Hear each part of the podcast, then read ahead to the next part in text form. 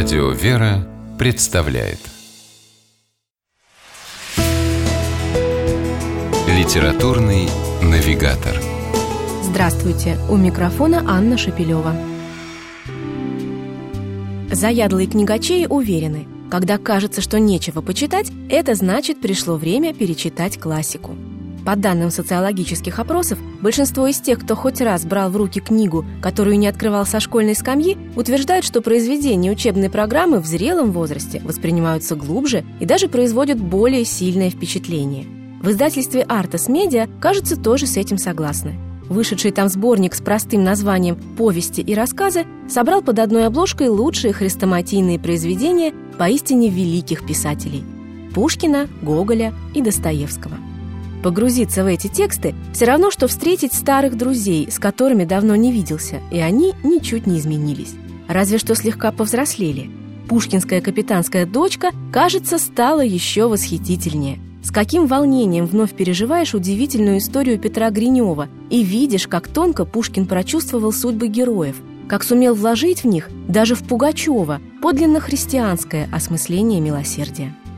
Гоголевский портрет и вселившийся в него дух азиата с живыми глазами кажется уже совсем не таким пугающим.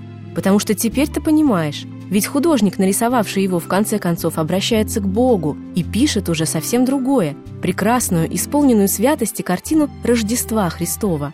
А там, где Христос, не может быть ничего нечистого.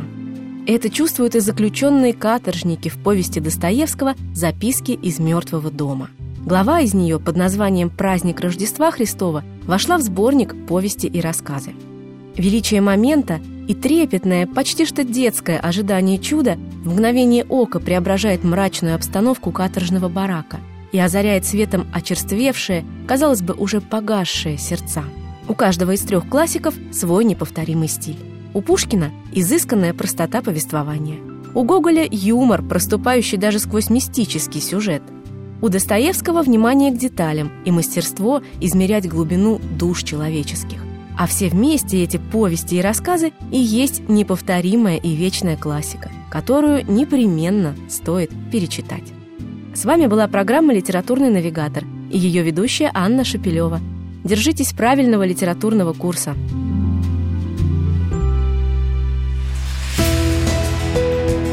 Литературный навигатор –